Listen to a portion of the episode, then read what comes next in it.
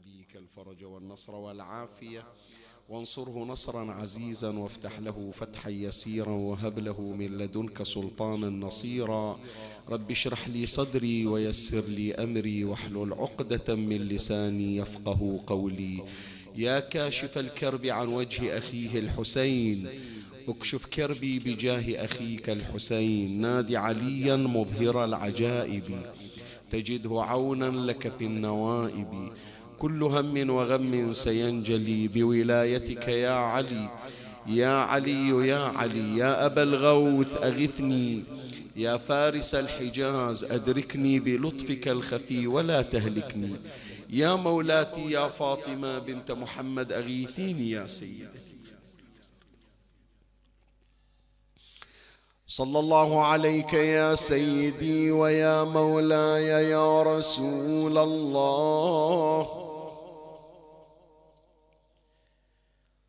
صلى الله عليك وعلى آلك الطاهرين.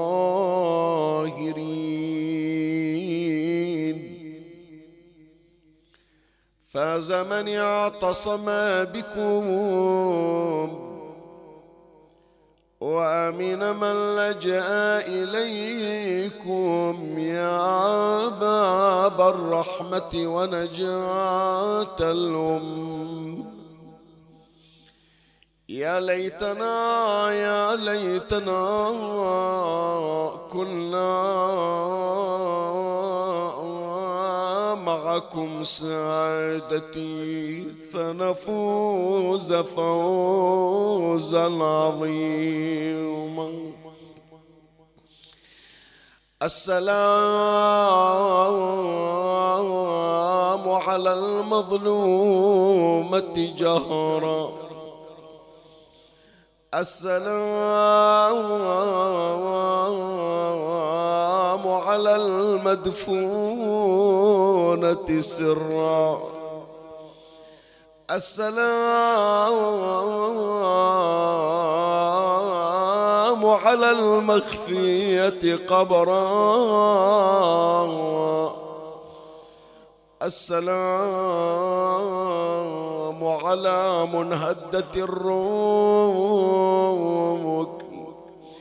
السلام على باكية العين. السلام على محترقة القلب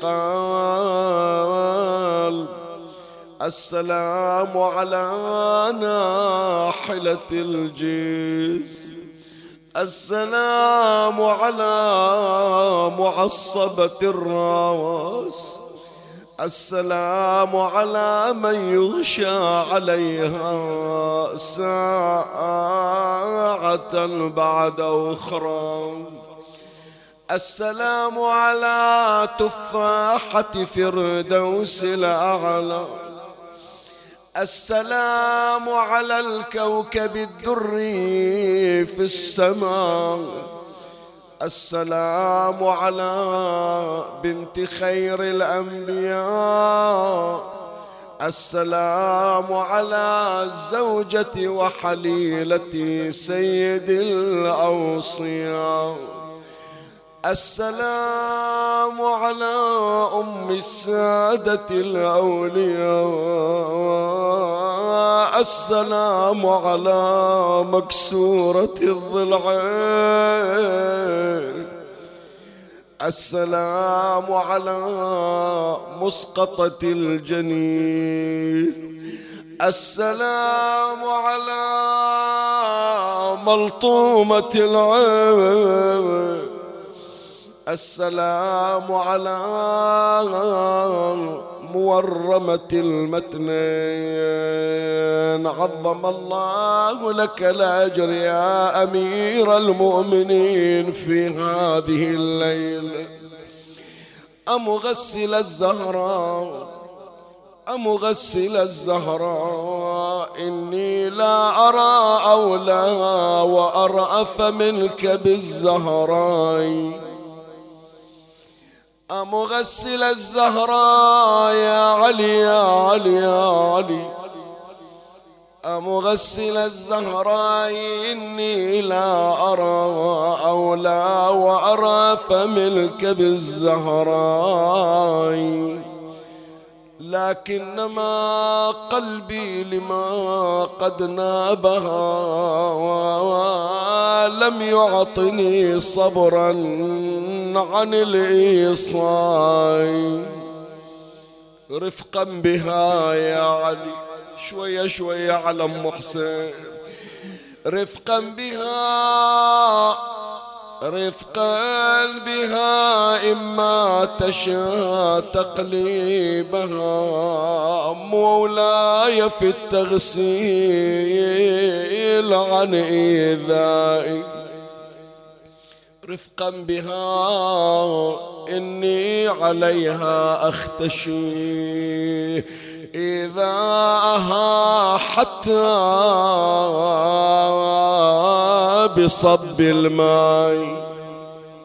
حتى الماء يوجعها دير بالك عليها يا علي. رفقا بها. إما تشاء تقليبها. مولاي في التغسيل عن إذا وائي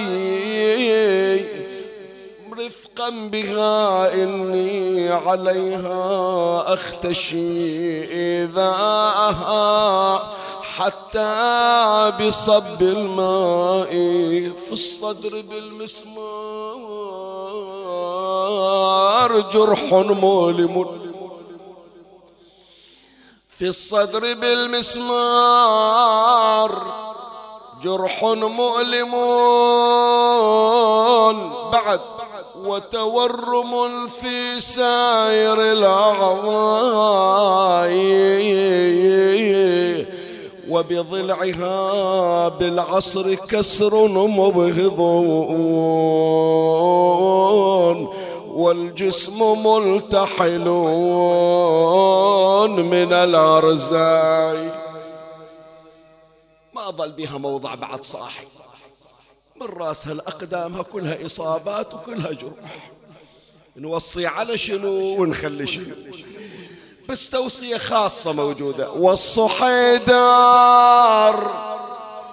من ينزلها القبور لا يخليها على خد المنسطر بدلايل جيم ضلعها المنكسور ترى ضلوع أم الحسن مكسور. أويل. بالله يا شيال نعش الطاهرة. على هونك من تسير على الثرى. ليش؟ ترى ضلوع أم الحسن متكسرة اثنين من ضلوعها مكسور. علي يؤن هذه الليلة في المغتسل بدنها بدنها مصايف فاطمة ضلوعي. اثنين من ضلوعها مكسرة وكسرت ضلوعي كلها وياها. بدنها مصايف فاطمة ضلوعي. بدنها بدنها بدنها واشوف البيت صار ظلام. بدنها يا علي يقول أنا يوم الغسلت بيدي. بدنها بدنها يا كسر ظهري كسر ضلع الزكي كسر ظهري كسر ضلعي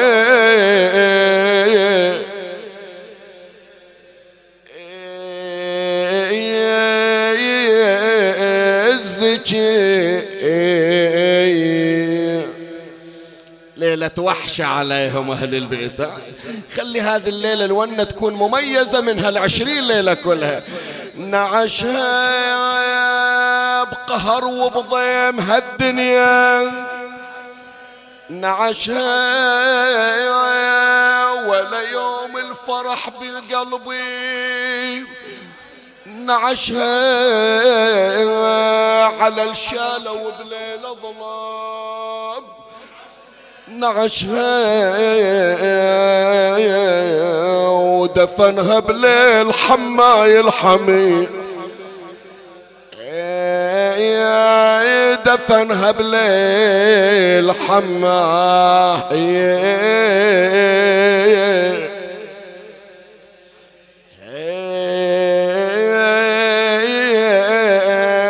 الحميد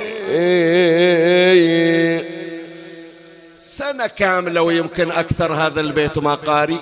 بس الليلة نريد نختم شهادة مولاتنا بآهاتنا على فاطمة. ولي وهي مدللة بيام أبوها. يا فاطمة دخيلة مولاتي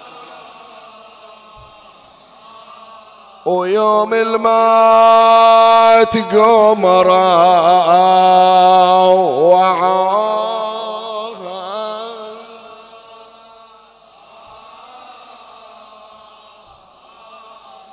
خذوا منها إرثها ومنعوها يطلبون الأعادي جنهم بدين. يا ويلي على الزهرة ومرها ومرها بهم وحزن قضيت عمر.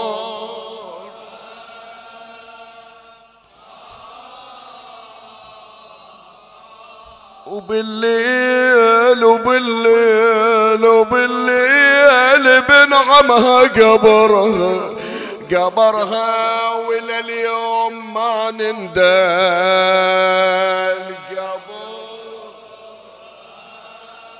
يا فاطمة إلى اليوم والله إلى اليوم. ما عين الدل قبرها يا قلب ذوبه يا دمعي على الصاحة يفض انكسر إنا لله وإنا إليه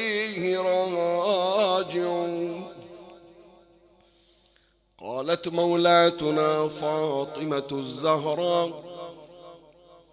صلوات الله وسلامه عليها في خطبتها الفدكية. سبحان الله ما كان رسول الله صلى الله عليه وآله عن كتاب الله صادفا ولا لأحكامه مخالفا. بل كان يتبع أثره ويقفو سواره. أفتجمعون إلى الغدر؟ اعتلالا عليه بالزور. وهذا بعد وفاته شبيه بما بغي له من الغوايل في حياته. هذا كتاب الله. حكما عدلا وناطقا فصلا.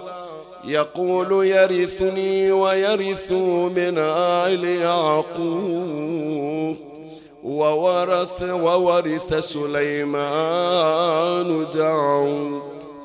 فبين عز وجل فيما وزع عليه من الأقساط وشرع من الفرائض والميراث. وأباح من حظ الذكران والإناث ما أزاح علة المبطلين وأزال التظني والشبهات في الغابرين. كلا بل سولت لكم أنفسكم أمرا فصبر جميل. والله المستعان على ما تصفون لذكر مولاتنا فاطمة الزهراء صلوا على محمد.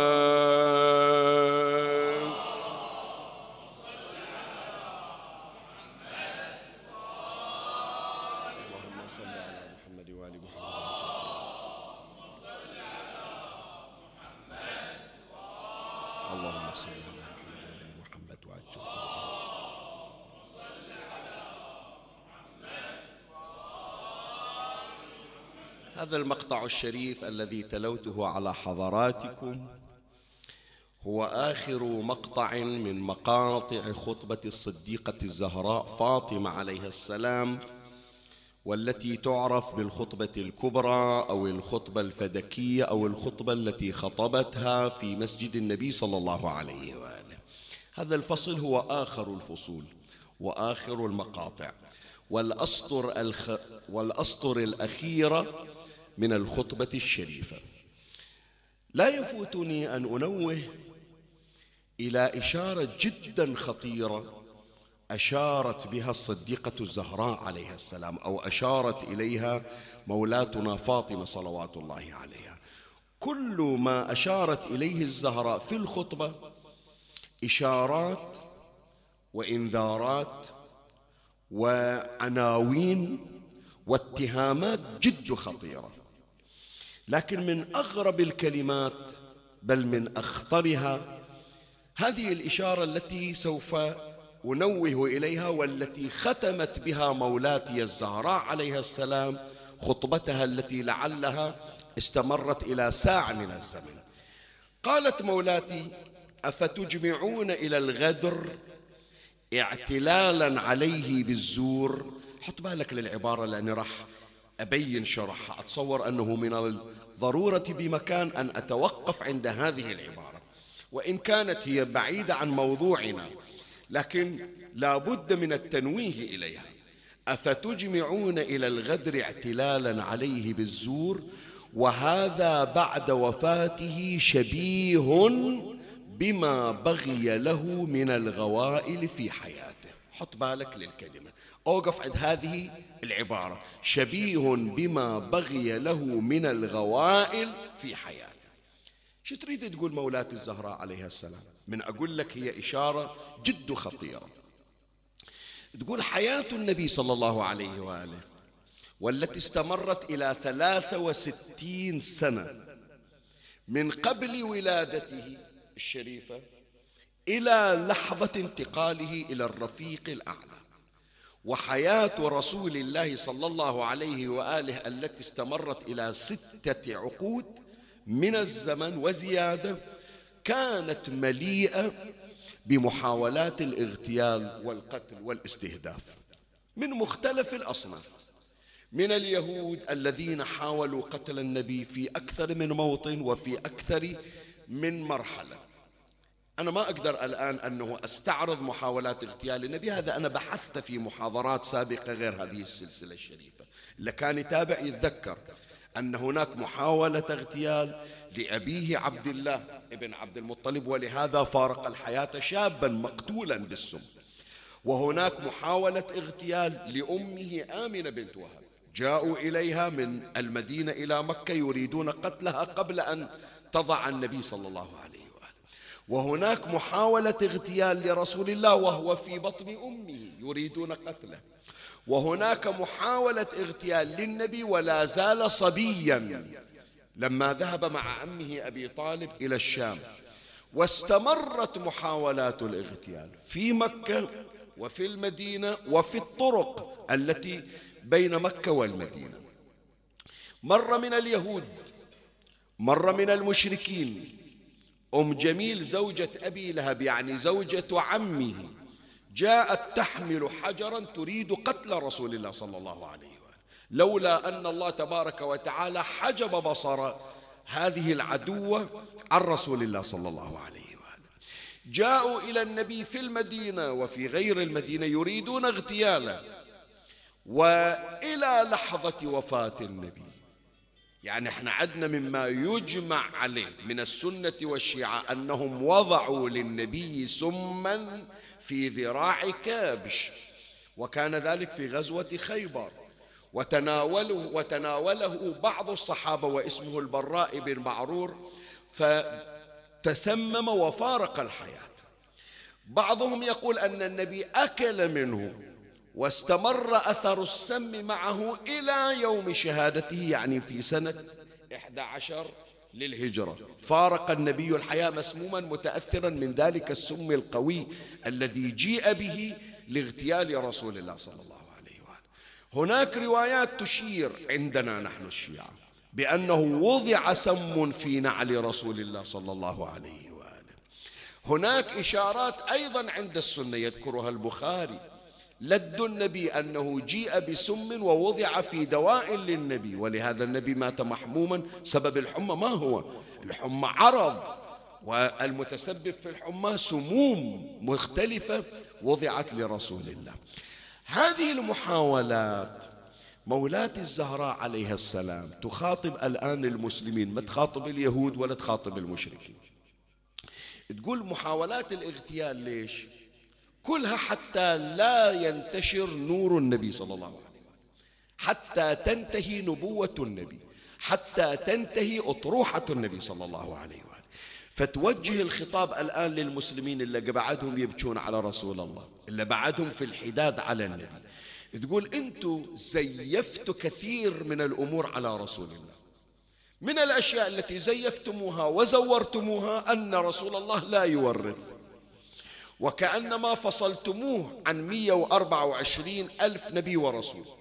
زورت عليه الحقائق هذه اللي استخدمتها مولاة الزهراء. قالت أفتجمعون إلى الغدر يعني تريدون بأنه تغدرون وتأخذون حقنا؟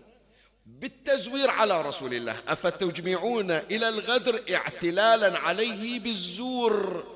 قلت بأن النبي لا يورث يعني ابتديت بتزييف رسالة النبي.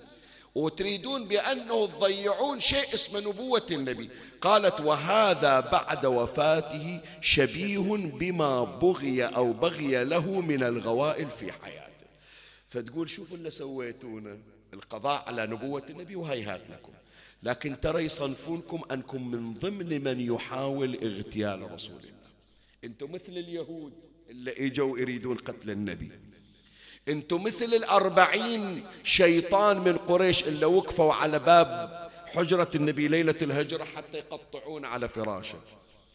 أنتم مثل الشياطين من المشركين من مش من مشركي قريش اللي واقفين على فوهة غار ثور يريدون قتل رسول الله.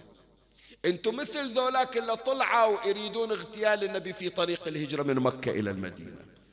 ماكو فرق بينكم. الآن حتى لو برأتكم من عمليات الاغتيال بالسم المحاولة للقضاء على نبوة النبي هو نفس هدف اليهود وهدف نفس هدف المشركين. فأنتم إذا مشيتوا بهذا المشروع فشأنكم شأن من يريد اغتيال رسول الله.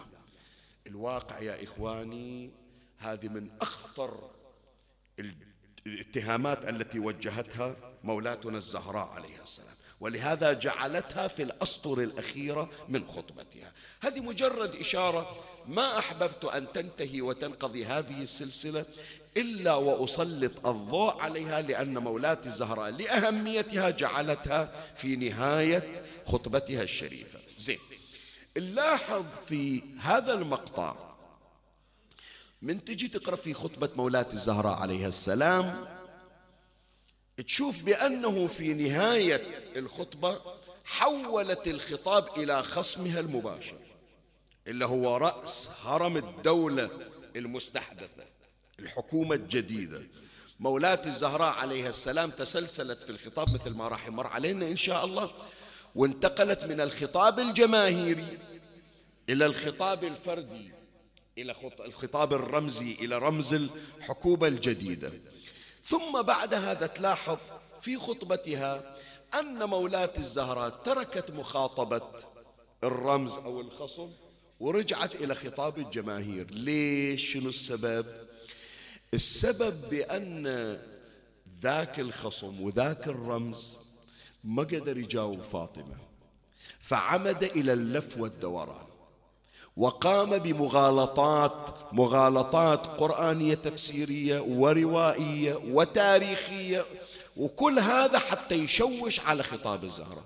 فلما مولاة الزهراء عرفت بأنه الرجل مو موضوعي في الحوار والخطاب معها قالت ما أطولها وياه.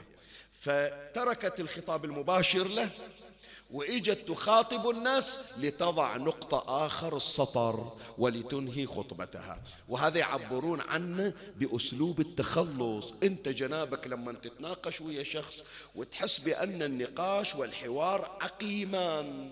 شو تسوي؟ تطول؟ لا ما تطول. تنتهي ويكون ويكون انتهاؤك حط بالك ويكون انتهاؤك من القوة مثل ابتدائك ومثل نقاشك. يعني المفترض ما تنتهي من النقاش بفشل أو بضعف. لابد نهاية النقاش تكون من القوة بحجم قوة النقاش ذاته. وهذا أحد أساليب مولاة الزهراء عليها السلام في نقاشها. الليلة إن شاء الله الجزء الثاني من محاضرة خطبة فاطمة عليها السلام. إحنا البارحة تتذكرون؟ كان الجزء الأول من محاضرة خطبة فاطمة وتكلمنا عن عناوين خطبة الزهراء عليها السلام. الليلة الجزء الثاني نتحدث فيه عن أساليب النقاش عند الصديقة الزهراء عليها السلام من خلال خطبتها. وهذا درس إلنا. درس توعوي درس معرفي درس ثقافي. لما تدخل في نقاش مع أي شخص مع في البيت مع أصدقائك مع زملائك مع شخص من خارج مذهبك من خارج دينك تختلف معه في الرأي. كيف تناقش؟ وما هي الأساليب المتبعة؟ إحنا نلاحظ يا إخواني أحيانا نبتدئ نقاش بغرض محبة لكن ينتهي النقاش إلى شنو؟ إلى عداوة. ليش؟ لأن الأساليب الحضارية للنقاش يفتقدها الكثيرون. خلنا نتعلم التحضر في النقاش من عند صديقة النساء فاطمة عليها السلام. فلهذا هذه الليلة الحلقة التاسعة عشرة من سلسلة إعرف فاطمة وهو الجزء الثاني من محاضرة خطبة فاطمة عليها السلام بعد أن تقدم الجزء الأول في الليلة المنصرمة. وعنوان بحث هذه الليلة أسلوب النقاش في الخطبة يعني في الخطبة الشريفة الفدكية. وسأشير إلى خمسة من أساليب الزهراء عليها السلام فيما تبقى عندي من الوقت.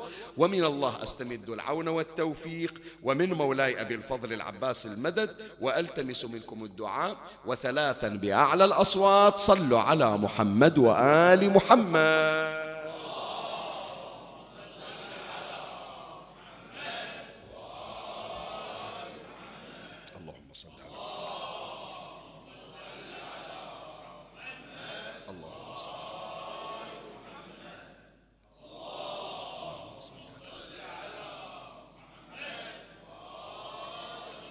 مولاي الكريم أنت حيثما كنت اسمعني وفرغ لي قلبك وأعرني سمعك وأقبل علي بكلك. بحث هذه الليلة بعنوان أسلوب النقاش في خطبة فاطمة عليها السلام. ويشتمل البحث على بيان أساليب خمسة من أساليب الصديقة الزهراء عليها السلام. طبعا عندها أكثر من أسلوب بس إحنا اخترنا بحسب ما يتسع لنا المقام ومن خلال الخطبة الشريفة. أما الأسلوب الأول من أساليب النقاش عند السيدة الزهراء عليه السلام ونستفيد هذا الأسلوب من خلال خطبتها أن مولاة الزهراء قبل البدء بالنقاش مع أي كان لابد أولا أن تختار المناقش ومكان النقاش. هذه قاعدة أخذوها يا إخواني. كل واحد يجي يقول أنا أريد أفتح حوار أريد أفتح نقاش. اعرف أنت من تناقش وأنت أيضا انظر في نفسك هل أنت مؤهل للنقاش أو لا. ثم اختر مكان النقاش وظرف النقاش. مرة حط بالك عمي مرة أنا أحب أناقش لكن فقير في المعلومات وفي المعارف. ما يصير أدخل في نقاش وأنا بعدي ما درست. يعني مثلا سمعت موضوع الموضوع ما تقبلته. لا فاتح كتاب لا سامع لي محاضرة. أصلا ما أدري هالمصطلحات والمفردات إيش تقصد. مو بس رغبة عندي داخلية أنه ليش ما تتكلم؟ ليش تقعد ساكت؟ راح يقولون عنك أنت ما تفهم. لا لازم أناقش. حتى أفتل عضلاتي الفكرية. لا خطأ. هل أنا مهيأ للنقاش؟ هل أنا مستعد للنقاش؟ هل أنا مؤهل للنقاش أم لا؟ زين الدور شيخنا لا قاري وعارف وعندي حصيلة وعندي كنز معرفي وأعرف أرد. لكن المناقش اللي أحكي وياه هل هو مؤهل للنقاش؟ يعرف يحكي يفهم إيش أقول؟ عنده استيعاب لو ما عنده استيعاب. زين مرة أنا مؤهل للنقاش والخصم أيضا مؤهل أن يناقشني لكن المكان مو مكان نقاش. وين والله واقفين نشتري لنا صمون أو خبز؟ خلنا نتناقش على ما يجهز الخبز. هذا شنو؟ هذا هذا لعب أطفال يسمونه. أصلا ما هو احترام إلى مادة النقاش. حرامات أنا أقول لكم يا إخواني. هذه رسالة أتمنى أتمنى أن تصل إلى أحبتي. اللي يحركهم الولاء وتحركهم العاطفة. بشرفك قول لي كنز ككنز محمد وآل محمد صلوات الله عليهم أجمعين.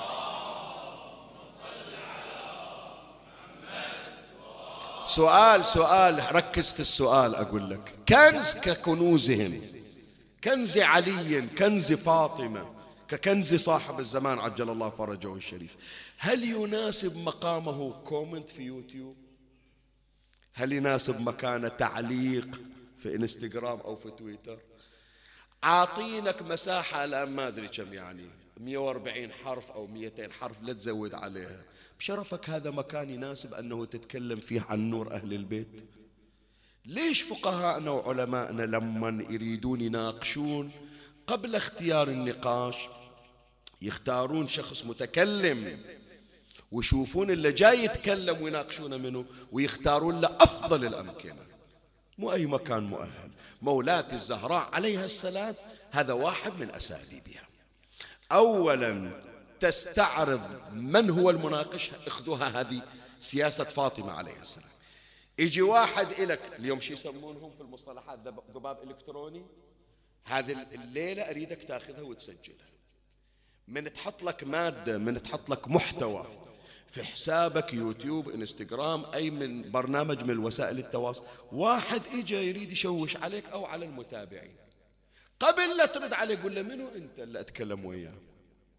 ما أعرف هذا اللي حاطنا هالنكنيم وهالحروف ما أعرف. أنت شنو؟ قال والله أنا فلان ابن فلان من المك. زين ما يخالف. أنت محتواك شنو حتى أرد عليك؟ أنا عندي حصيلة أخذتها من مجموعة محاضرات حضرتها من مجموعة كتب قرأتها. اللي أكلمه منه خلي أريد أفتهم. مو مجرد ذاب لي حكاية وماشي دراني أنت شنو؟ لازم أعرف أو أعرفه بنفسي أنا فلان وأكلمك من وراء هذه المعلومات التي اكتسبتها إما عن طريق محاضرات أو إما عن طريق كتب وتحصيل وبحوث. خلي أفتهم أنت منه ثانيا تريد تناقشني؟ مو هذا مكان النقاش. ولا هذا الظرف الزماني للنقاش. ومن هنا يا أحبائي لا يفوتني مجرد إثارة سريعة ليس إلا الله يرحم أستاذي الشيخ الجمري رضوان الله على روحه الطاهرة. هذه أيام ذكرى رحيله رضوان الله عليه. الشيخ الجمري رحمة الله عليه يوم من الأيام إجا واحد من الشقيقة المملكة العربية السعودية. دكتور جامعي اسمع دكتور جامعي. الآن ما أدري أخاف أنه أقول ما أدري هو سلفي أو مجرد مطلع ما أدري. بس على أي حال ليس بشيعي جاي إلى البحرين ومتى إجا يوم العاشر من المحرم؟ عند مجموعة من الأسئلة. يوم العاشر من المحرم. وين يروح ما يدري. هذا الدكتور الجامعي السعودي جاي البحرين. يوم العاشر من المحرم ما يدري يروح يسأل منه. فاختار مأتم من المآتم. المأتم كان يقرأ به أستاذ الشيخ عبد الأمير الجمري رحمة الله عليه. زين يوم العاشر يا جماعة خطباء الشيعة يقرأوا سؤال أسأل. مقتل الحسين عليه السلام. فشلون أنا في يوم العاشر في قراءة المقتل أبتدئ في محاورة؟ شيخ الجمري رحمة الله عليه يقول أنا من شفته طبعا عند المجلس افتهمت بأنه هذا مو جاي يستمع مقتل ولا جاي يبكي على الحسين. هذا عنده أسئلة وإثارات يريد يعرضها. بس يوم عاشر وأنا إيش أقدم إليه زين. هم أيضا يقول أخاف أنه يطلع من المجلس. يقول ذول الشيعة ما عندهم محتوى فقط على البواجي. فيقول أنا في البداية مقدار خمس دقائق ليس إلا. حاولت أنه أفتح جو إلى المحاورة والنقاش. فبينت بأن الإمام الحسين عليه السلام ليس محصورا للشيعة فحسب. ولا للمسلمين فقط بل هو إلى الكون كل الكون. بس بهالمقدار يعني ليس إلا أكثر من هذا ما أقدر أتوسع يوم عاشوراء هذا الكلام. وشرعت في ذكر المقتل الشريف. من نزل الرجل هذا السعودي متحضر ذكي. فإجا سلم على الشيخ الجمري رحمة الله عليه قال له أنا أعرف اليوم إلى وضعية خاصة عندكم أنتم الشيعة. وأنا ما جاي ألزمك من خلال المنبر. بس أنا عندي مجموعة مسائل وهالمسائل إشكالات على مذهبكم الشيعي؟ ما أدري ثلاث أربع مسائل واحدة من عندها أتذكر مسألة في الميراث. وأنا جاي أعرض عليك التساؤلات. ما طلبت من عندك تجاوب على المنبر راح أقعد حتى لو احتجنا إلى ست ساعات نقاش. فالشيخ الجمري رضوان الله على روحه أجاب بس قال له ترى هذا الجواب مو متخصص مو متوسع. جاوبتك بمقتضى بالجواب. بس إذا أنت فعلا طالب حقيقة إحنا عندنا مراجع وعندنا فقهاء واللي يطلب الحقيقة ياخذ الحقيقة من عينها الصافية. قال لو أنا طالب حقيقة منو أراسل؟ قال واحد من مراجعنا من فقهائنا اسمه آية الله شيخ محمد أمين زين الدين رضوان الله عليه. من مراجع وفقهاء النجف الأشراف توفي في تسعينات القرن الماضي. إذا تحب أنا أعطيك عنوانه وتراسله وتعرض مسائلك وسماحة الشيخ راح يرد عليك. قال لو أنا أيضا طالب حقيقة. أعطاه عنوان الشيخ زين الدين رضوان الله عليه. وهذا الدكتور السعودي راسل المرجع الديني. والشيخ محمد أمين زين الدين رضوان الله عليه كان يراسله ويبعث له أجوبة مفصلة. ورمى عرض الأجوبة وأجاب على الاستفسارات بشكل مفصل وواضح وبالمصادر. آية الله الشيخ محمد أمين زين الدين عنده كتاب أتمنى يعثرون عليه أبنائي وإخواني كتاب جدا جميل يستحق المطالعة. اسمه إلى الطليعة المؤمنة. آية الله الشيخ محمد أمين زين الدين. الكتاب اسمه إلى الطليعة المؤمنة مجموعة بحوث ومف ومراسلات. من ضمنها المراسلات اللي استمرت إلى فترة بين الشيخ محمد أمين زين الدين وبين الدكتور السعودي اللي إجا إلى البحرين وحضر في مجلس الشيخ عبد الأمير الجمري. وبشكل مفصل وواضح وموضوعي ومؤدب في الخطاب بين الاثنين. بشرفك قول لي عمي أنا ليش جايب لك هذه القضية؟ هذا النقاش اللي يحترم لو نقاش في كومنتات موجودة لو في يوتيوب أو إنستغرام اللي يدور حقيقة يا إخواني يعرف قنوات الحقيقة وين يحصلها. وهذا ما تؤسس له صديقة النساء فاطمة. الآن أبين لك كيف أن مولاتي فاطمة اهتمت بهذين الأمرين. بتعيين المناقش أولا وبتعيين مكان النقاش ثانيا. أما في النقطة الأولى في تعيين المناقش قالت مولاتي الزهراء عليها السلام في خطبتها الفدكية ثم قالت أيها الناس اعلموا أني فاطمة وأبي محمد. صلى الله عليه وسلم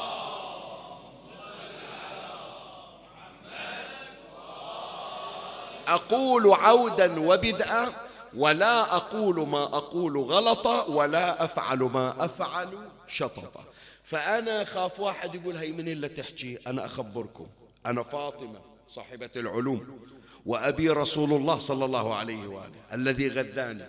وإذا ما تعرفون شنو فاطمة أقول لكم فاطمة لا تتكلم إلا من أمر هي واثقة من صحته.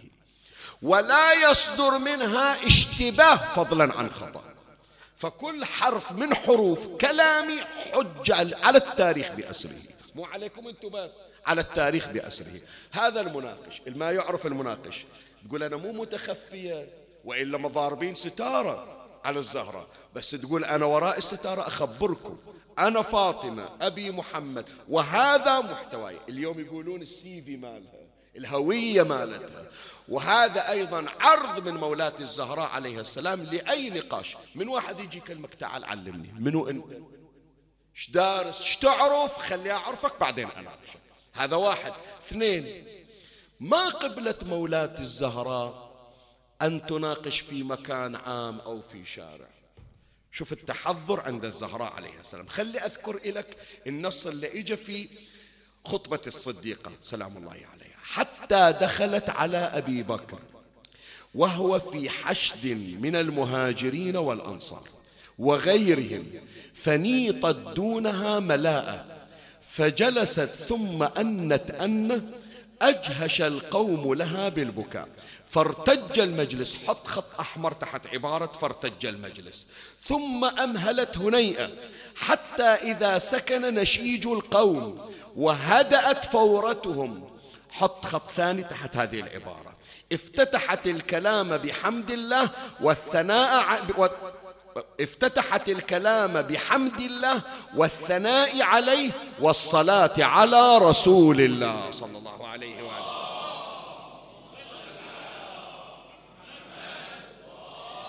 فعاد القوم في بكائهم فلما أمسكوا عادت في كلامها. هذا خط ثالث. كم خط حطينا المفترض؟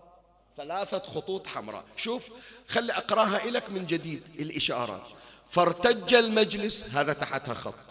يعني المكان ما صار مهيأ لنقاش لأن المكان صار في بكاء. بعد ثم أمهلت هنيئة حتى إذا سكن نشيج القوم وهدأت فورتهم. افتتحت الكلام فعاد القوم في بكائهم. صارت فوضى مرة أخرى. أنا طبعا قايل لك يعني البارحة إذا تتذكر أو الليالي السابقة عندي محاضرتين في الليالي الفاطمية غير هذه السلسلة.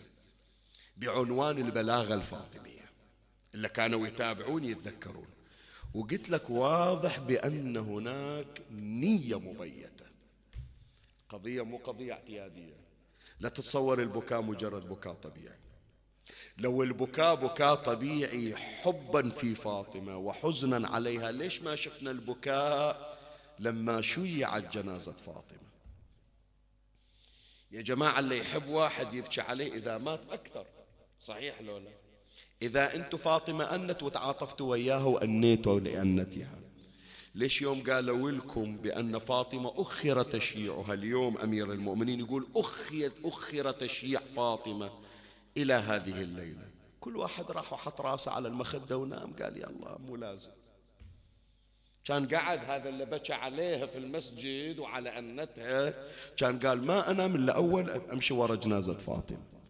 بس مولاتي عرتهم.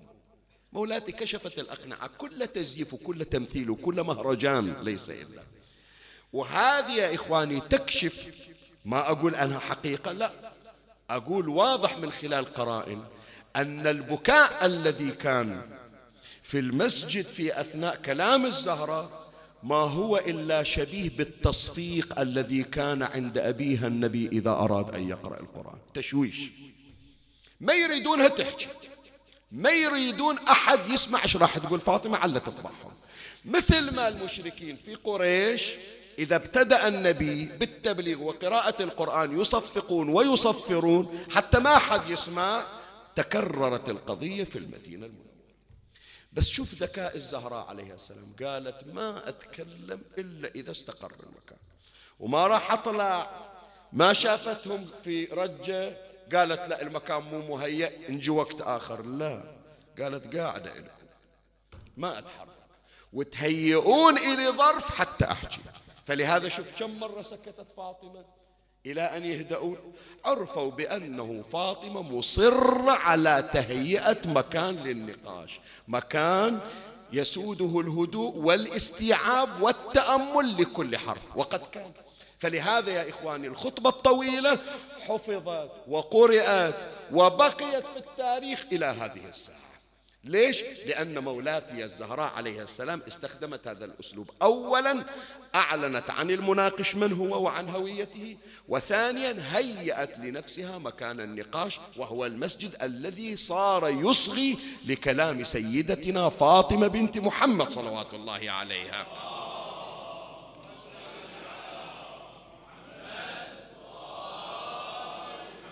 هذا الأسلوب الأول بينا تحديد المناقش ومكان النقاش. الأسلوب الثاني وهي رسالة الزهراء عليه السلام إلى الجميع. إلي أنا وأنا الأقل كمتكلم كخطيب كمحاضر كمعد. إلكم يا أحبائي في دراستكم في حواراتكم ويا أحباء من باعث الحب أنا أتكلم. نقعد إحنا نقعد في زوارتنا العائلية كل أسبوع. نقعد كأصدقاء من نطلع. النقاش بدل ما يألف القلوب وتخليني أحترمك وتحترمني من تكتشف محتواي ليش يصير النقاش سبب في النزاع وفي الخلاف؟ صحيح لو لا؟ كم من علاقة انفصمت وكم من علاقة توترت عائلية والسبب شنو؟ قاعدين يتكلمون صارت إلك المشاجرة وقرر كل واحد يقاطع الثاني. صحيح الكلام اللي أنا قله لو مو صحيح. صار له سنتين ثلاثة. ليش قال ذاك اليوم قاعدين إحنا؟ على شنو تحجون؟ والله قاعدين نتناقش. النقاش احتد واحتدم. صارت معركة. والمعركة هذه آثارها سنتين ثلاث سنوات إحنا ما نحكي. المفترض النقاش يألف القلوب. مو يخلينا أعداء. صحيح لو لا يا جماعة؟ ليش صار هذا؟ أنا أقول لك لأنه نقاش غير معادلة. أصلا من طلعت من بيتي ما أدري إيش راح أحكي ولا أدري راح يصير كلام وغير كلام. لكن لو كان هناك ترتيب في الكلام لا راح يكون موضع احترام. هذا واحد يحترم كلامه. وهذا ما كان عند صديقة النساء فاطمة عليه السلام. فاطمة مولاتي يوم طلعت من بيتها وإجت للمسجد مو جاية مثل ما يقولون البحارنا على كاتبة الرحمن ما تدري إيش راح تقول وش راح تحكي لا. وراح أبين لك الآن محاور خطبة الزهراء منظمة في غاية التنظيم وهي سيدة النظام. وهذا قلت لك بناتي أخواتي أولادي إخواني ناخذها الليلة درس تنظيمي من مولاة الزهراء شوف النقاش الذي كان في خطبة فاطمة. مولاة الزهراء شعدها من محاور طرحتها في الخطبة؟ سريعا حتى في أقل من دقيقة أختمه أول محور محور التوحيد وهو الذي عبرت عنه الزهراء عليه السلام بقولها وأشهد أن لا إله إلا الله وحده لا شريك له كلمة جعل الإخلاص تأويلها. وحكت في محور التوحيد. انتقلت إلى محور ثاني محور النبوة الذي عبرت عنه وأشهد أن أبي محمدا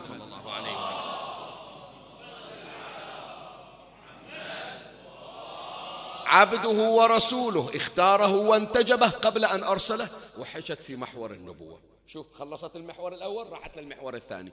إجت لمحور الإمامة. الذي عبرت عنه. أم أنتم أعلم بخصوص القرآن وعمومه من أبي وابن عمي؟ يعني علي هو أعلم بعلم محمد صلى الله عليه وآله.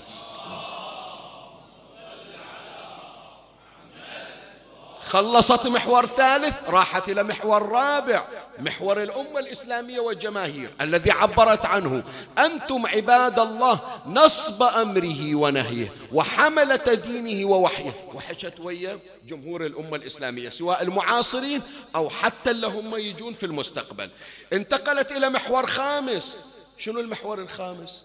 طالبت بحقها.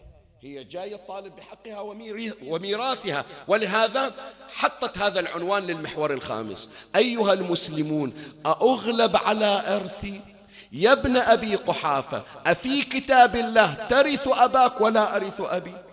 لو واحد قال من القاعدين أنت عندك مشكلة ويا أبا ويا أبي بكر. إحنا شنو لنا علاقة؟ إحنا جايين نوصل لا أنتم مسؤولين ولهذا وجهت لكم خطاب. والشخص المنفذ هم أيضا وجهت إلى الخطاب. فخطاب عام وخطاب خاص. هذا في المحور الخامس. المحور السادس شوف الذكاء عمي شوف النضج شوف سيدة النضج والذكاء. فتحت باب المناقشة. سوت مناقشة قالت مو جاي أنا ألقى وهذا مثل المنبر.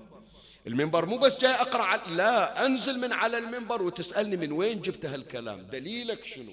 هذا الواحد اللي متأكد من صدقي ونضج المادة التي والمحتوى الذي جاي يقدمه إلى الآخرين. مولاة الزهراء عليه السلام ما قالت حافظة كلمتين أقراهم وأمشي. لا صارت مناقشة ومناظرة والمناقشة والمناظرة يا ريت ساكتين. فضحتهم أكثر مما هم مفضوحين. هذا الذي عبر عنه. شوف النقاش من عرض على مولاتي. قال ووالله ما عدوت رأي خصمها يقول ما عدوت رأي رسول الله صلى الله عليه وآله ولا عملت إلا بإذنه. وإن الرائد أو الرايد لا يكذب أهله. وإني أشهد الله وكفى به شهيدا أني سمعت رسول الله صلى الله عليه وآله يقول نحن معاشر الأنبياء لا نورث ذهبا ولا فضة ولا دارا ولا عقارا وإنما نورث الكتب والحكمة والعلم والنبوة وما كان لنا من طعمة فلولي الأمر بعدنا أن يحكم فيه بحكم. قالت توقف مكانك لا تتحرك. إن شاء الله على بالك حافظة أن سطرين وجاي أقرأهم وأمشي. غير جبت أنت مناقشة؟ الآن أرد عليك. انسى اللي جبته وجاية إلك في مناقشة جديدة. هذه مولاتي كنز المعرفة. ست محاور منظمة. فإذا اللي يريد يناقش يا إخواني لا يأتي مفلسا بل يأتي معدا محضرا منظما كما كانت صديقة النساء فاطمة عليه السلام. الأسلوب الثالث من أساليب النقاش عند مولاتنا الزهراء عليها السلام. الاعتماد على الأدلة والحجج والبراهين والإثباتات. أنا شفت واحد يهاجم الشيعة يهاجم العقيدة ما أرضى. إمامي يحجون عليه لا لو أذبح روحي. العاطفة شيء والعقل والحجج والبراهين شيء آخر. اللي يريد يحكي أحيانا واحد يجي بعاطفة محضة بلا حجة ولا برهان بدل ما يصلح شي يسوي يفسد. ويخلي الطرف المقابل بدل ما هو متقبل النقاش من يسمع؟ يقول لا ذولا ما عندهم حجة ما عندهم شيء. واضح بأنه لا مفلسين ذولا. فلا يعطى النقاش إلا تعال شوف الزهراء عليها السلام. أبدا لا حكت حقي أرضي ما أرض. لا لا لا تتكلم بالأدلة. والدليل إذا جابته مفحم لا رد له. من أدلتها أدلة نقلية. استعانت بالآيات القرآنية. ساقت كثير من الآيات. لكن شوف هذه يهمني أنه تلتفت إلى الليلة. جابت مولاة الزهراء عليها السلام هذه الآية الشريفة. وورث سليمان داود. زين آيات المواريث واجد. ليش هذه الآية بالذات؟ حط بالك ليش منو يقول لي؟ إن شاء الله كلكم أهل معرفة وأهل متابعة وتدقيق. ليش بالذات هذه اختارتها الزهراء؟ إذا مر عليك تتذكر قلنا حجتهم يقولون إيه إحنا ما ننكر الميراث بس إلا أبوك النبي النبي ما يورث. يورث شنو؟ علم وحكمة. ما قالوا؟ سمعت من رسول الله يقول نحن معاشر الأنبياء لا نورث إلا العلم والحكمة والنبوة.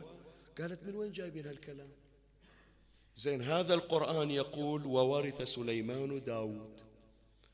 زين هم مش عندهم بالتفسير يقولون إيه ورث من عند النبوة. سليمان ورث من داود النبوة.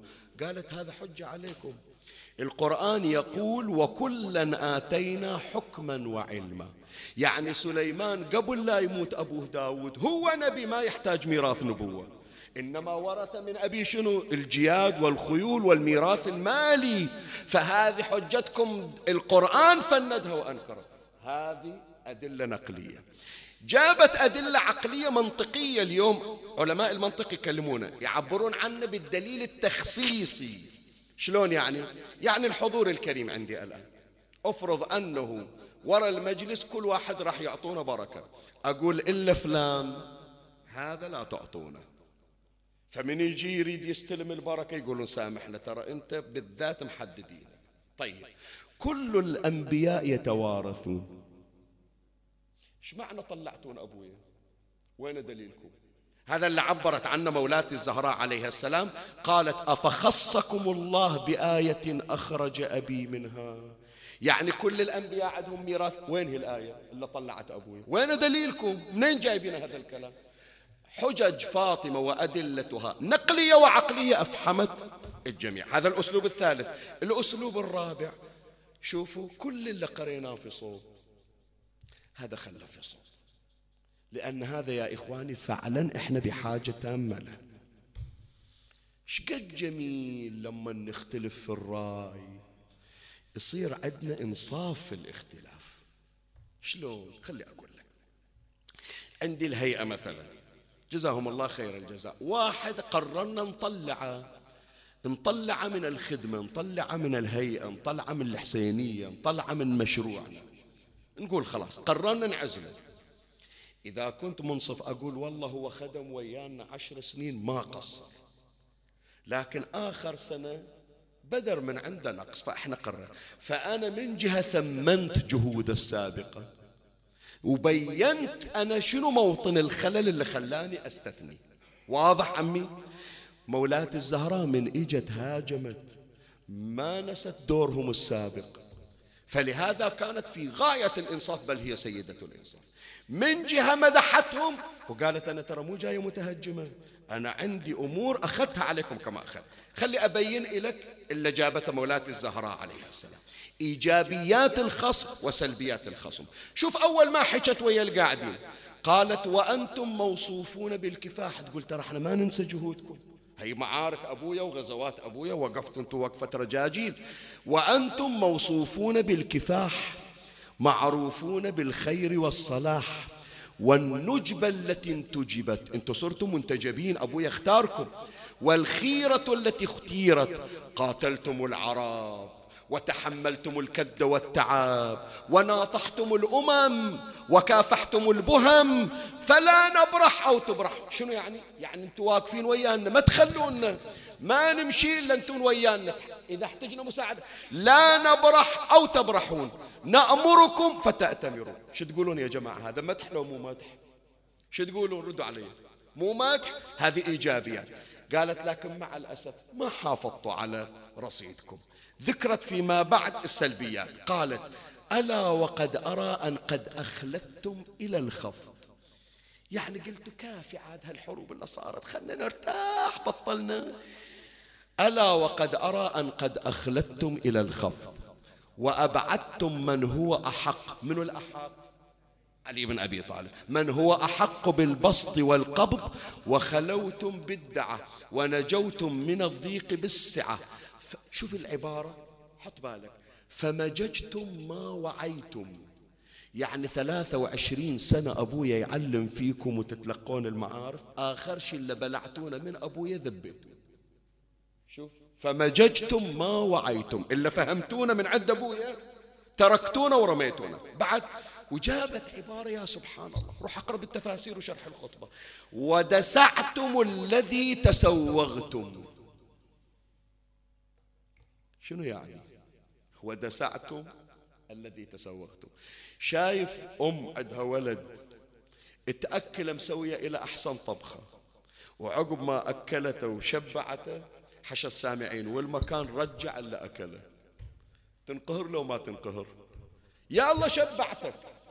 الآن حاطة خمس بطول دويات دواء ورا دواء. يوم اللي شربتك رجعتك. الآن أرد أشتغل من جد وجديد.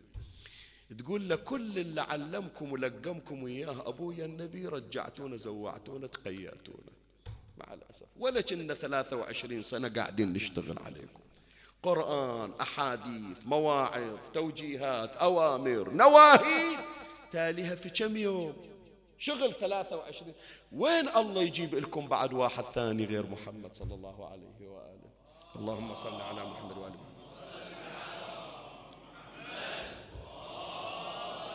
فالأسلوب الرابع يا إخواني مدحتهم فاطمة وذكرت إيجابياتهم لكن ذكرت أيضا وهذا من إنصاف الصديقة الزهراء مسكوا الختام الأسلوب الخامس في نص دقيقة مو أكثر. إذا أردت الانسحاب من النقاش هذا فن. هذا فن ترى. مرة الواحد يقعد يناقش لكن يحس بأن النقاش عقيم لكن يقول ما يصير أقطع النقاش. ما يصير أقطع النقاش يقولون عني ضعيف مهزوم. فيكابر ويعاند. وتاليها بدل ما يكون مقنع يصير محط مع الأسف استسخاف الآخرين. شوف مولاة الزهراء عليها السلام.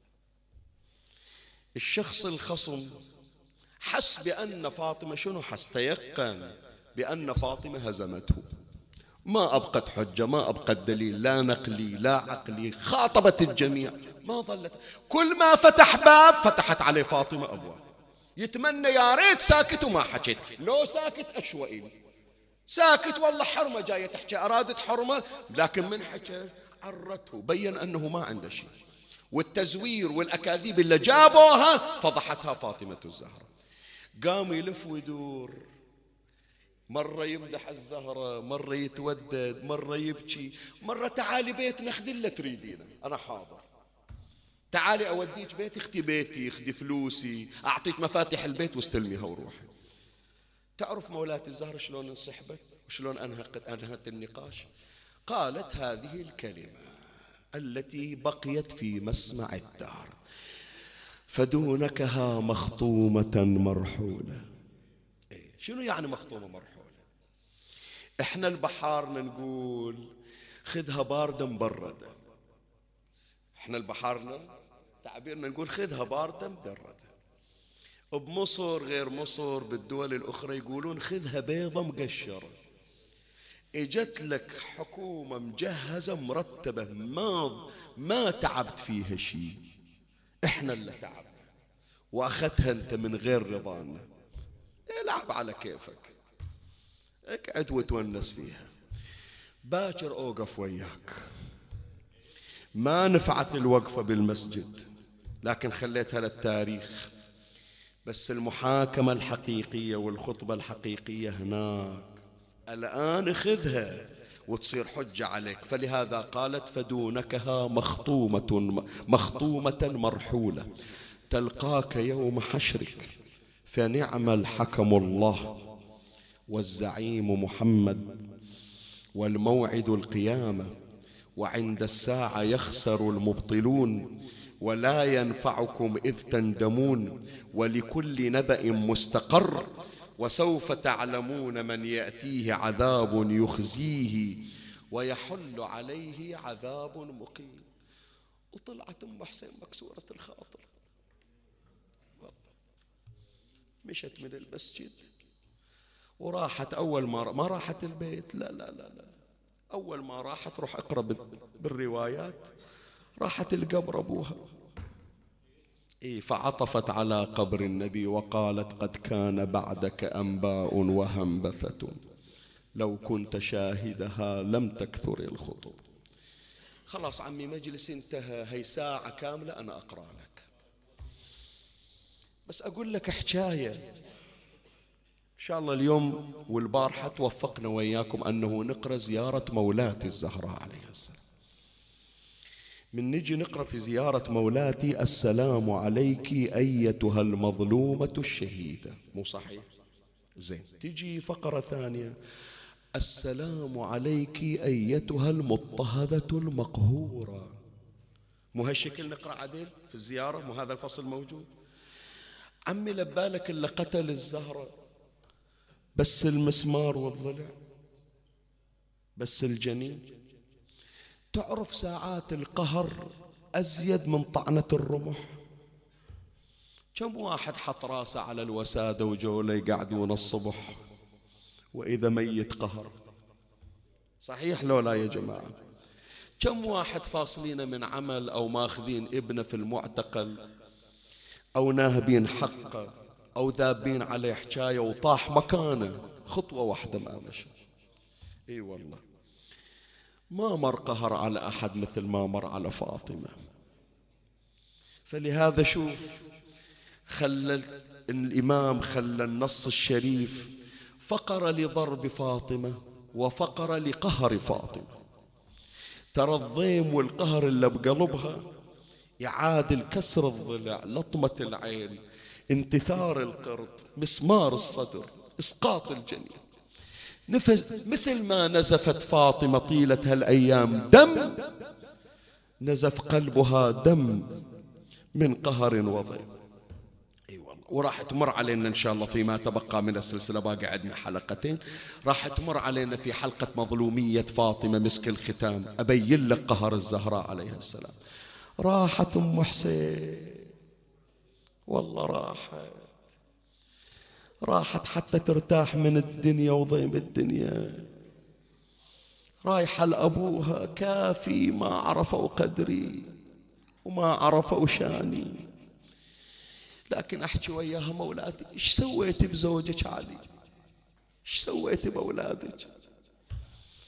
وإيش سويتي بقلوبنا إحنا؟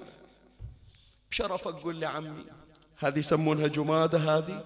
سؤال أسأل. هالشهر يسمونه جمادة؟ لو صاير عاشور عندنا مو كنا محرم؟ سواد معلق أولادنا إلى الليلة لابسين السواد. عشرين ليلة إحنا نقرأ عمي كنها كل ليلة سابع وثامن وتاسع. البارحة هذا الحج وقف يقول لي اسكت عورت قلبي راح يوقف قلبي. بسم الله على قلبك. بالله عليك ما تقدر تسمع. علي شلون اللي واقف على جثمان فاطمة؟ قلت لك أنا هذه الحكاية مالتي بالفاطمية دائما أرددها. من تصيح وفاطمة صيح وعليا اليوم علي يتمنى الموت ترى تدري لو لا علي أكثر من مرة يقول يا ريت الموت إجا أخذ روحي. يا ريت حفروا قبر صوب قبر فاطمة ودفنوني فيه. نفسي على زفراتها محبوسة. يا ليتها يا خرجت مع الزفرات. لا خير بعدك في الحياة وإنما أبكي مخافة أن تطول حياة. الونة الونة على فاطمة. أبكي مخافة أن تطول.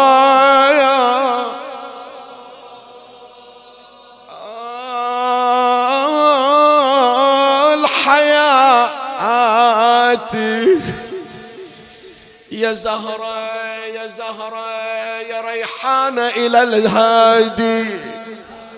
كل بيت يا زهرة زلزل الدنيا بي. يا زهرة يا زهرة يا ريحانة إلى الهادي. إيه.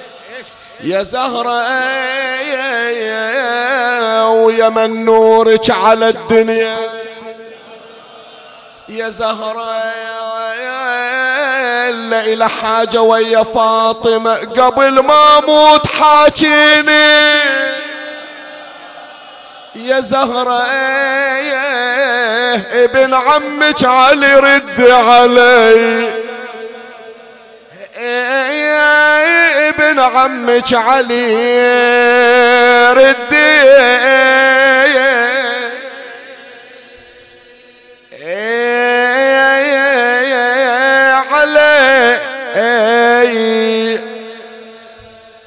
هذه الونة من علي في وين يا جماعة؟ في المغتسل. داخل المغتسل وهو يون. أسماء اجت وقفت على الباب. أبو حسين شوية شوية. بيموتون أولادك. خفف الصوت. وإذا تسمع الونة يا بين خذني وياها يا بين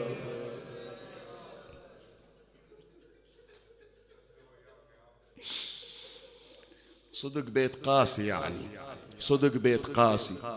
أريد أقرأه على راحة وتأمل معنا. يا بين خذني وياها يا بين سكتي يا أسمى لا تسألي. أنا قلبتها على صوب اليمين. كسر ظهري يا أسمى صفعة العين. أعطيتني مهلة. قلت لك البيت اللي جاي يأذي أكثر ترى يا بين خذني وياها يا بين سكتي يا أسمى لا تسألي. أنا قلبتها على صوب اليمين. مسمار شفته وسطرة العين. أسمى مكسور فم الحسن ضلعي وانت تبكي على الضلع يا علي؟ توك الليلة شايف إنه وتبكي عليه؟ إحنا أربعين يوم وياها إحنا اللي نقلبها ونسمع الونة. عطني مهلة عمي عطني مهلة. ضلع واحد يا علي وهد حيلك. ضلوع حسين شو تسوي؟ خليني أكمل يا لا ضلع واحد ما قدرت حيدر تشوف. لو انحاضر يا علي برض طفوف تنظر ابنك وزعت جسم السيوف. ضلوع صدره بالخيول مكسرة. أقرأ على راحة أقرأ البيت على راحة. لولا ضلع اللي انكسر من البتول كان ما داست على حسين الخيول. اسمع. واليمين اللي صفع بنت الرسول كتفت بتها وخذتها ميسرة.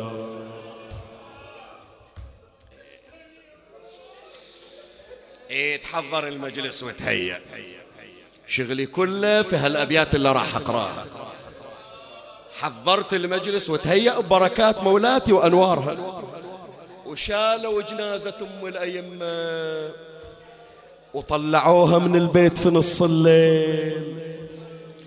وكل الروايات تقول ما طلعت زينب أول طلع عليها إلا الليلة. أول طلعة وأول صوت. العلامة المجلسي يقول وإذا بأم كلثوم خرجت وهي تسحب جلبابها طلعت ورا جنازة أمها. تحير علي شي يسوي؟ يخلي النعاش ويروح لبنيته يشيل النعاش وزينب واقفة على الباب. كان الحسين يقول له أبويا خلك ويا أمي أنا أروح أرجع الحنونة. زينب تحبني وأنا أحبها الآن أخليها ترجع. إيه ورجع الحسين إلى أخته زينب. زينب أوقفي على الباب بس أودي نعش أمي وأجي الليلة أنت شغلي زينب الليلة أنت شغلي. بس أمشي ورا جنازة أمي وجاينك قالت أبو علي أنا واقفة على الباب.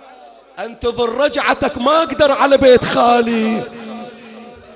أبوس إيدك شوية شوية علي.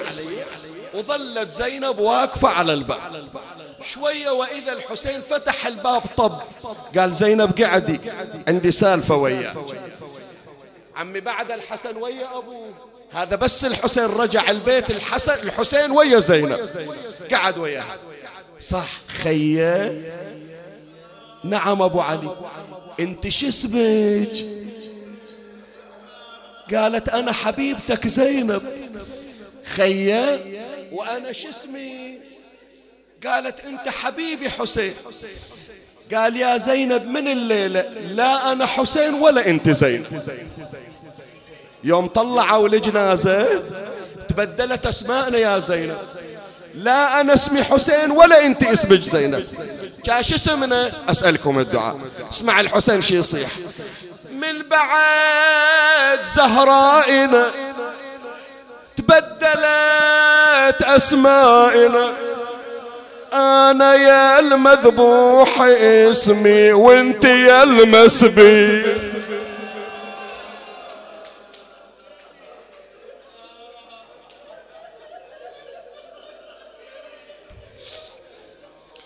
هالصراخ عندك شلون أكمل لك؟ قول لي. ضم الصرخة شوية حتى أعرف أكمل لك الباقي.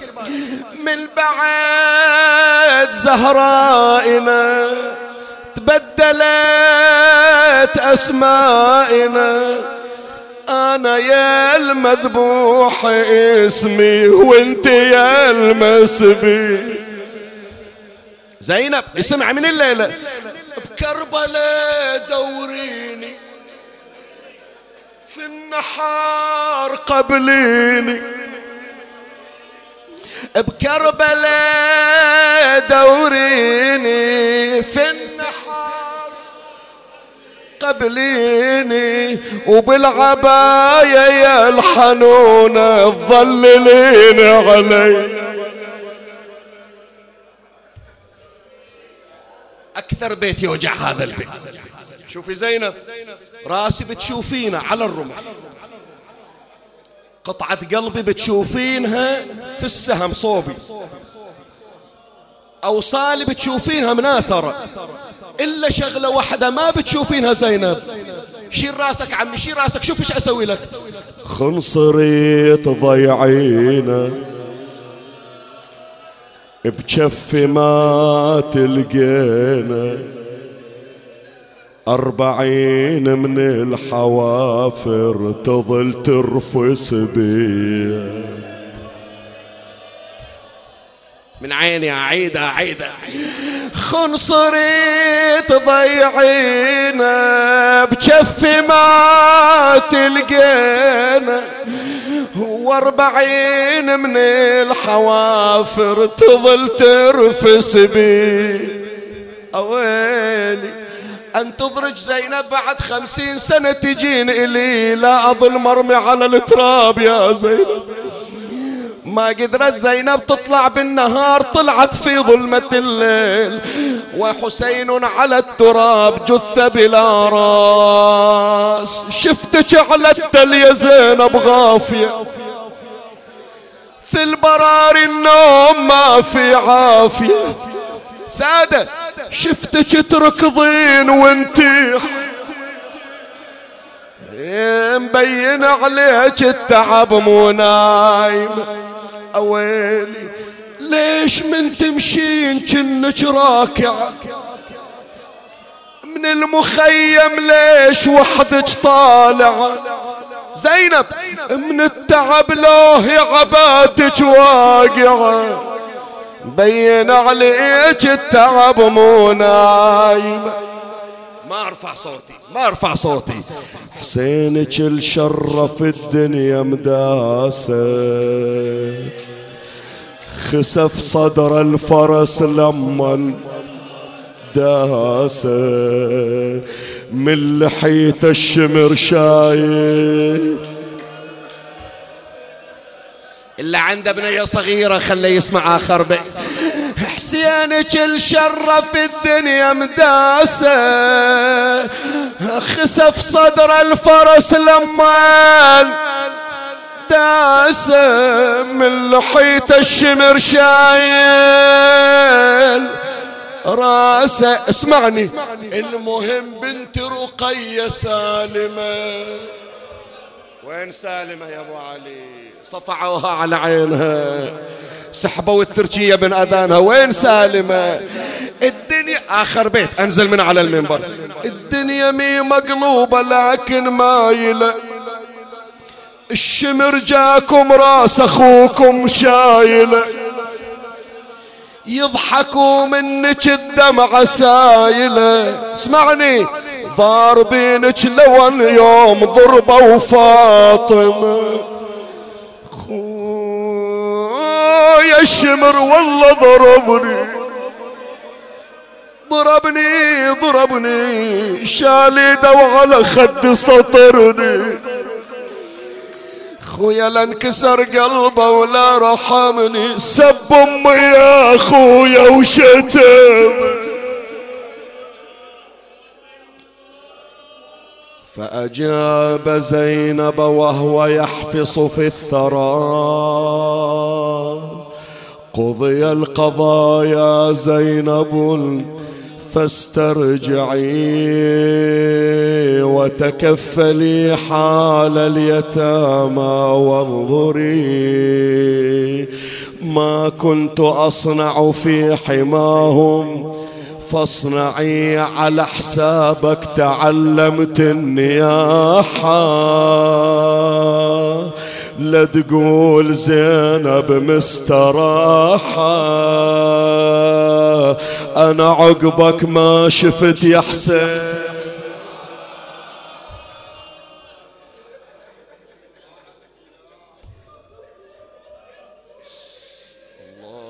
اللهم صل على محمد وآل آل محمد إلهي بفاطمة وأبيها.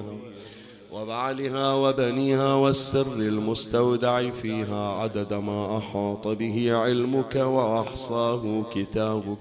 اقض حوائجنا وحوائج المحتاجين. فرج عنا وعن المؤمنين. بلغنا آمالنا يا رب العالمين. عجل اللهم فرج إمامنا صاحب العصر والزمان. شرفنا برؤيته وارزقنا شرف خدمته. اجعلنا من خلص حواريه وخدامه. أرزقنا تقبيل يديه وأقدامه. ترحم على أموات وأموات الباثلين والسامعين والمؤمنين سيما من لا يذكره ذاكر ولا يترحم عليه مترحم. أوصل لهم جميعا ثواب هذا المجلس الشريف وبلغهم ثواب الفاتحة مع الصلوات.